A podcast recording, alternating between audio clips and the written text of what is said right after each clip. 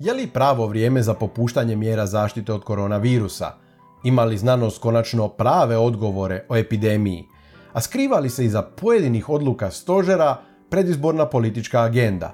Slušate podcast Reakcija, ja sam vaš komentator Mate Mijić.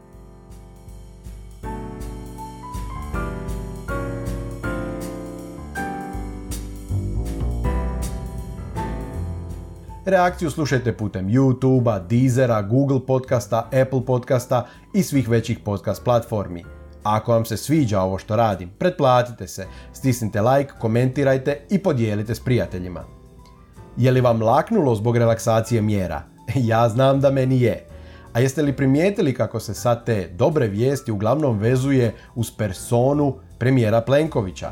On je odlučio, on je prelomio, on je otvorio crkve za narod – Dobri vođa nam se vratio ljudi moji, a stožer će postepeno odlaziti u povijest. I nema tu ništa čudno. Kad je frka, političari vole druge ljude gurati u prvi plan, vole svaljivati odgovornost na druge. Nije više za mnom drugovi, nego naprijed drugovi, a ja ću vam se priključiti u prvim redovima kad gužva prođe.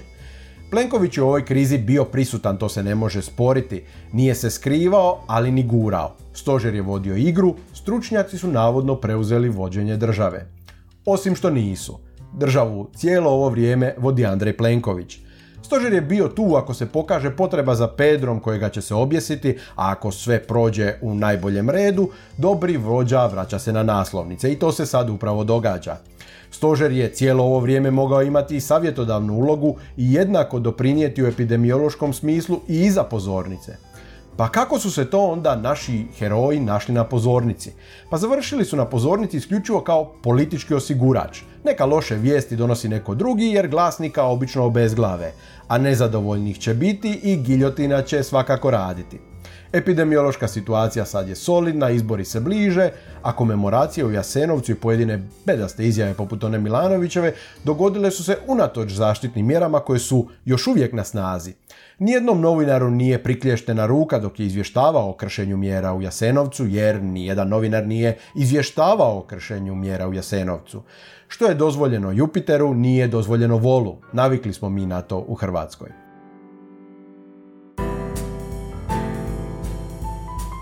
Bilo kako bilo, povratak Ustaša i Partizana solidan je znak da se Hrvatska vraća u normalu.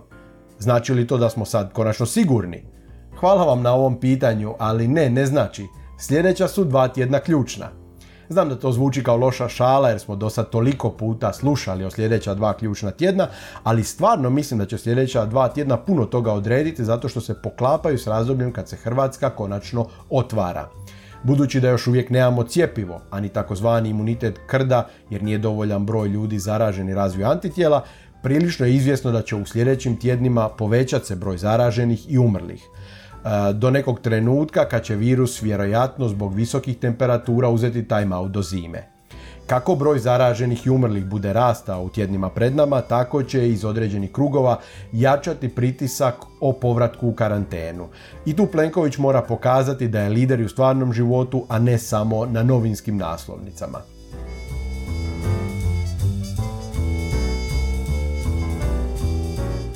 Puno toga o koroni još uvijek nije jasno. Neki pametni ljudi otvoreno govore da se znanstvena zajednica u ovoj epidemiji pošteno izblamirala. I ja mislim da je to točno, ali samo donekle. Stoji to da smo dobili previše kontradiktornih informacija. Te djeca nisu prenosnici virusa, pa djeca ipak jesu prenosnici virusa. Maske nisu učinkovite, pa maske ipak jesu učinkovite. Izlazite vani, krećite se, to je zdravo. Ne izlazite vani, ne mrdajte, najbolje da ostanete kućama. Pušači su rizična skupina, a ne ne, pušači su zaštićeni zato što nikotin štiti od korone. Od korone umiru samo stari, nemoćni i oni kronično bolesni, e nije, od korone umiru i mladi i zdravi virus će sam od sebe nestati, e neće, virus će ostati s nama i morat ćemo naučiti živjeti s njime. Karantene su jedini izlaz, e karantena ne daje rezultata i tako dalje i tako dalje. Pa dobro, ako smo toliko toga kontradiktornoga čuli od znanstvene zajednice, kako to nije dokaz da je znanost podbacila? Jednostavno.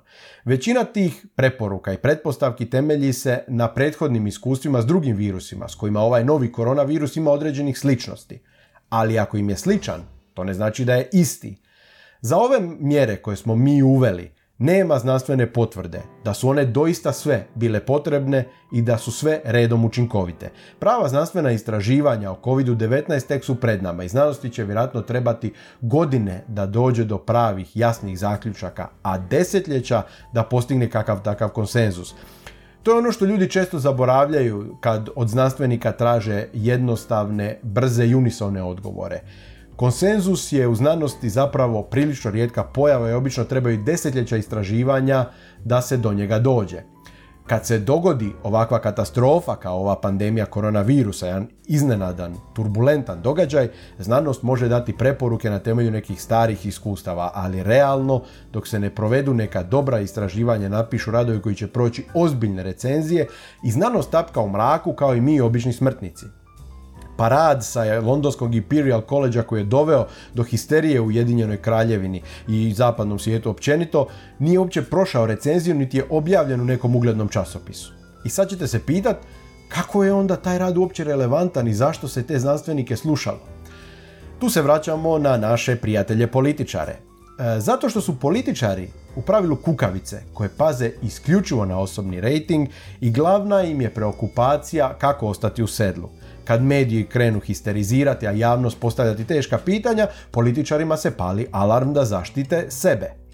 Znanstvenici nemaju mandat uvesti zaštitne mjere, nego političari. Znanstvenici mogu preporučiti, mogu krenuti istraživati, ali nisu oni donositelji odluka, niti smo ih mi birali da donose odluke, niti ih možemo smijeniti ako smatramo da su pogriješili. U ovakvim okolnostima društvo i država su znanstvenicima kao Petrijeva zdjelica i iz tog eksperimenta oni pokušavaju saznati što je više moguće za budućnost.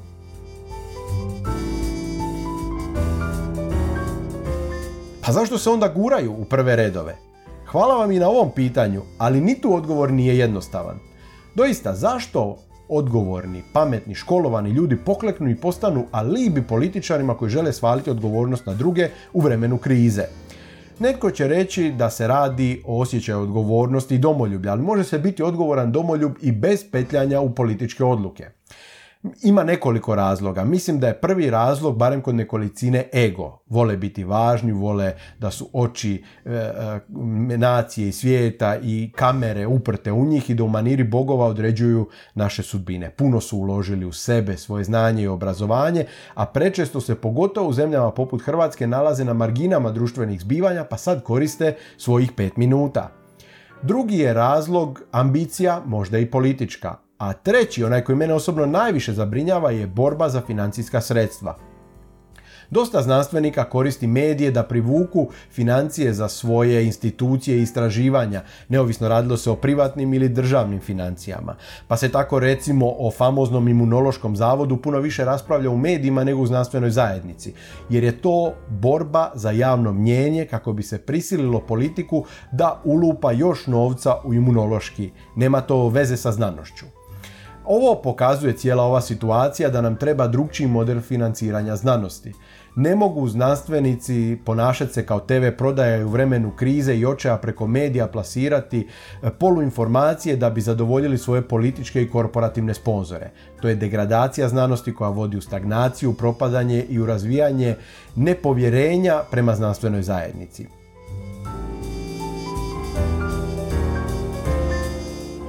A kad smo kod nepovjerenja prema znanstvenoj zajednici dolazimo do aktualnog slučaja neradne nedjelje. Stožer je kao privremenu mjeru zabranio rad nedjeljom s određenim izuzecima. Radi se evidentno o političkoj odluci i doista je pogano skrivati se iza struke, znanosti, stožera i tako dalje vidljivo je iz aviona da ne postoji epidemiološki utemeljen razlog za zabranu rada nedjeljom. E, virus se jednako širi nedjeljom kao i svim drugim danima u tjednu. E, član stožera i ravnatelj Hrvatskog zavoda za javno zdravstvo Krunoslav Capak kaže da jedan dan u tjednu moraju smanjiti kretanje ljudi pa su eto igrom slučaja izabrali nedjelju. Mogli su i neki drugi dan. Kako da ne? Ovo je tipičan primjer za ovo o čemu sam prethodno govorio. Politika se skriva iza struke i pokušava ušičariti pokoji bod pred izbore. Pitanje, pitanje neradne nedjelje treba regulirati zakonom, a ne loviti u mutnome pred izbore i stavljati to na listu prijevremenih mjera Stožera civilne zaštite. Stožer civilne zaštite nema mandat zabraniti rad nedjeljom. Ove privremene mjere slučajno će trajati do izbora koji će možda biti već početkom srpnja. HDZ će slučajno pokušati na tome profitirati, a nakon izbora sve će se slučajno vratiti na staro. Wow, koliko slučajnosti. Reakcije javnosti na ovo naravno su podijeljene. U katoličkim krugovima osjeti se miris triumfalizma, iako zato nema nikakvog razloga, zato što se ništa dobro ne postiže ispod žita muljanjem i varanjem. S druge strane, veliki sekularisti i navodni borci za radnička prava vrište u bijesu zato što će radnici dobiti jedan dan više za odmor. Doslovno, znači nedjelja je neradna svima, pa tako i onima koji nisu vjernici i ne idu na bogoslužje. Kako je to točno za, loše za radnike, e, doista mi nije jasno. Tu se vidi koliko naše hrvatsko društvo još uvijek pati od sindroma neka susjedu crkne krava. Nije važno što će svi dobiti jedan dan više za odmor, važno je da vjernici ne dobiju ono što im je važno. Nismo sretni zbog toga što su radnici u boljoj poziciji, ljuti smo zato što je crkva u boljoj poziciji jer ne volimo crkvu. U takvoj je atmosferi praktički nemoguće doći do kvalitetnog konsenzusa o neradnoj nedjelji ili o bilo čemu drugome a takav bi konsenzus zapravo osigurao da sukladno Ustavu svi mi u ovoj državi živimo životom kakvim želimo, kao slobodni ljudi.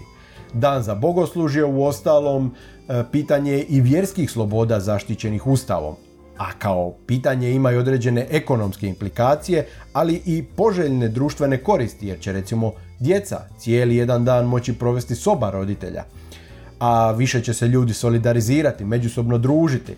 Dakle, to je dosta kompleksno pitanje o, o kojemu treba raspravljati, a ne se oko toga obračunavati, a još manje ga koristiti u predizborne svrhe.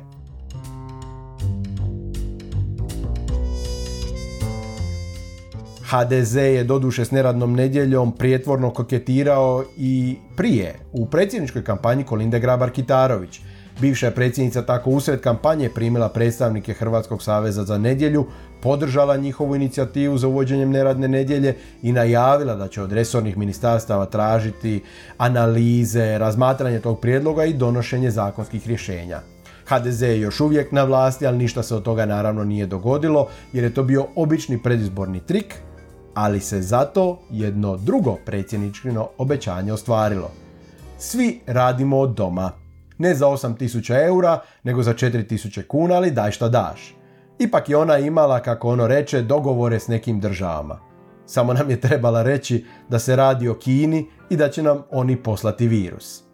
Ja sam Mate Mić, a vi ste slušali još jednu epizodu podcasta Reakcija. Ako vam se sviđa ovo što radim, nemojte reći muževima jer će biti ljubomorni. Vi muškarci, slobodno svoje oduševljenje prenesite svojim ženama da me i one počnu pratiti.